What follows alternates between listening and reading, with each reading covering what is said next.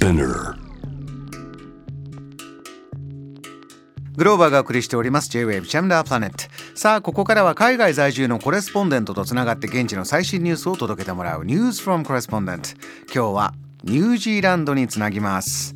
オークランド在住フリーランスジャーナリストのクローディア・マリさんです。お元気ですか？はい、なんとかやってます。なんとか。っていうのは結構暑いです。まだ残暑バリバリです。そうかそちらはこう夏が終わっていく季節ですけれども南半球。まだまだ暑い、おまけに今年の夏は結構湿度が上がってまして、え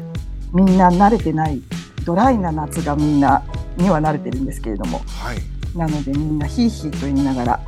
生活しております。そうですか。日本みたいなこう蒸し暑いというのがこれ珍しくそういった夏が来たという感じなんですか？そうですね。ここ2、3年ぐらいですかね。こんな感じでムシムシしてます。ああ少しずつ気候の変化なのか何なのかといったところですね。ちょっと怖いですが。そうですか。えー、ではマリさんまず、えーニュージーランドから一つ目の最新トピック伺いたいんですが国勢調査の日があった、これが大きな話題だそうですね。そうですね。えっ、と5年に一度あの行われるんですけれども国勢調査がありました。で今回ちょっとあの前回とは変わってですね性に関してちょっと質問が増えていました。それなんですけれども今までは出生時の性別だけを聞かれてたんですね。えそれが今現在自分は何者なのか男なのか女なのかっていうところも質問に盛り込まれていまして、えええまあ、チョイスもやっぱり男女そしてその他っていうチョイスがあのできてました。あと性的指向ですねですから、えー、とゲイレズビアンとかそういう同性愛者なのか、えー、とそれとも異性愛者なのかそういうことも質問が組み込まれてましてここら辺がおちょっと最近の LGBTQ あたりにうまくマッチした形で調査してるんだなという感想があります。そうですね国勢調査でこういうふうな、えー選ぶところが選択肢があるというのが時代というところもありますしマリさんねこういうのってなかなかねあのまだみんながみんなこう、えーなんていうんですかアウティングっていうんですかねあの自分はこうだよって言ってるところまでも、えー言ってないのかなといろいろね気になるところありますがそちらではどんな話題になってますかこれについては。そうですね。やっぱりあのアウティングできないあのやっぱりまだできない人は結構いるとは思うんですけれども、もう全く公表しちゃってもうサバサバとあの生きている人もいます。あの例えば私の娘のあの二十歳なんですけれども、え彼女のお友達とかはもうさっさとカミングアウトをして男らしく生きている女の子が いますし。あのあのそんなに差別もなくあのみんな和気あいあいとそれはそれでいいんじゃないっていう若い者たちは結構ねあの受け止め方が柔軟なので、はい、そういったところをうん。反映しているのかもしれませんね、この国勢調査、そうですどんどん。ね。そうですか世の中変わっていく、えはい、ーではですねもう一つ次も、えーニュージーランドの最新トピック気になるものあるそうで教えてください。はい、実は卵が足りないんです。卵が足りないはい、お料理に使う卵ですか？そうですそうです。えーどういうこと鶏の卵ですね。あの私も先日スーパーにあのいつものように買い物に行きましたら、もうスーパーの棚ほとんど全部が空。えという状態になってましてああまたやられたという感じなんですね。でそれっていうのは、はい実は今年の初めからケージ飼いの卵が禁止になったんですよ。ーえーケージ飼いというのはあの鶏の飼い方で、えーまあこうどこか一つの箇所にバーッと集めてあの卵を産ませてて、あれはもうダメだということになった。なったんですね。うん。で、えー、と一応10年間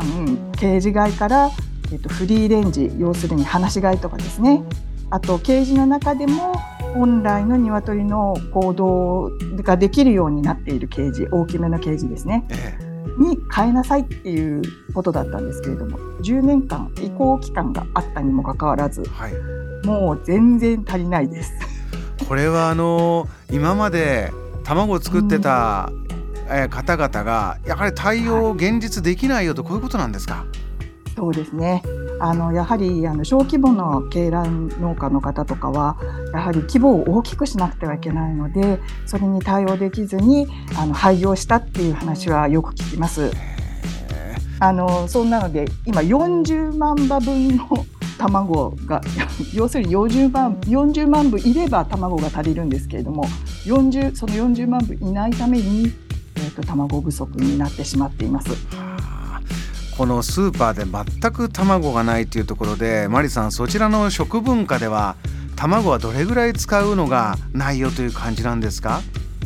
そうですね。やっぱりあのパンをあの食べる文化ですしそれにこちらの方はベーキングが大好きなんですね。うん。要するにお菓子作りですよね。ケーキとかクッキーとかそういうのを作るのが大好きなのでそちらの方にだいぶ影響してるんじゃないかなという印象がありますハンドメイドのものを作って子供に持たせたりするのが普通なんですけれども、えー、きっとお母さんのビスケットが食べられないって子供たちが泣いてるかもしれませんそうか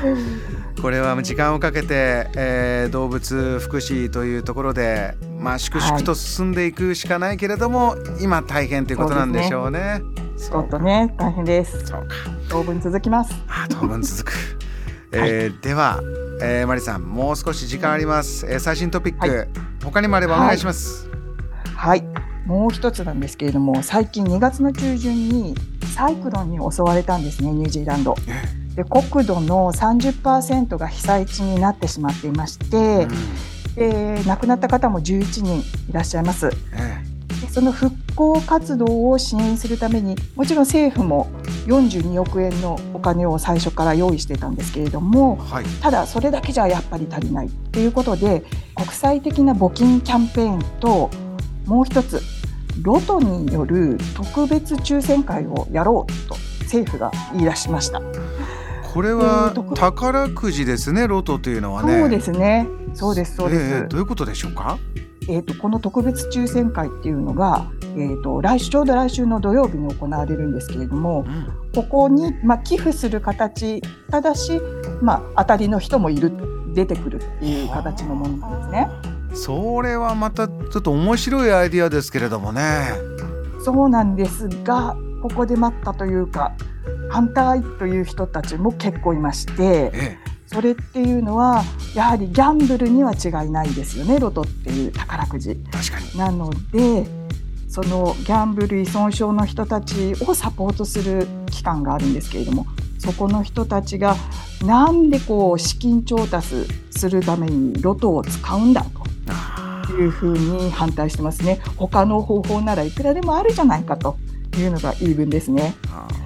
で、やっぱりロトを進めていることにこれではなってしまうので、国内でも結構深刻な問題なんですねギャンブルっていうのは。そうなんですね。なのであの政府がそれを進めていいのかというあの批判がバンバンと出ています。それでもあの進んでいくんですけれども、さっきさっきの話じゃないですが、えー、はい。マリさんは実感としてはいかがですか？これはやった方がもちろんお金たくさん集まるだろうなというところのえー、方が皆さん気持ち大きいのかそれともちょっと、えー、ストップしてもいいんじゃないか周りでこうムードはいかがでしょうか？そうですね。結構ロトっていうのは普通の人にも結構気軽に買われているものでして、うん、国民の80%が買ったことがあるっていう感じなんですね。うん、なのであのそこそこみんな許容範囲いいじゃないかお楽しみも兼ねて当たるかもしれないしっていうそれでも、ね、あの人のことをあの被災者のことを助けられるんだったらもう御の字じゃんウィンウィンじゃんっていう考え方の方がやはりちょっと多いような気がします。なるほど。えー、よくわかりました、えー、なかなか普通のニュースでは伝わってこないニュージーランドの今のさまざまなトピック伺いました、はい、えー、クローディア・マリさんでした。ありがとうございましたありがとうございました JAM The Planet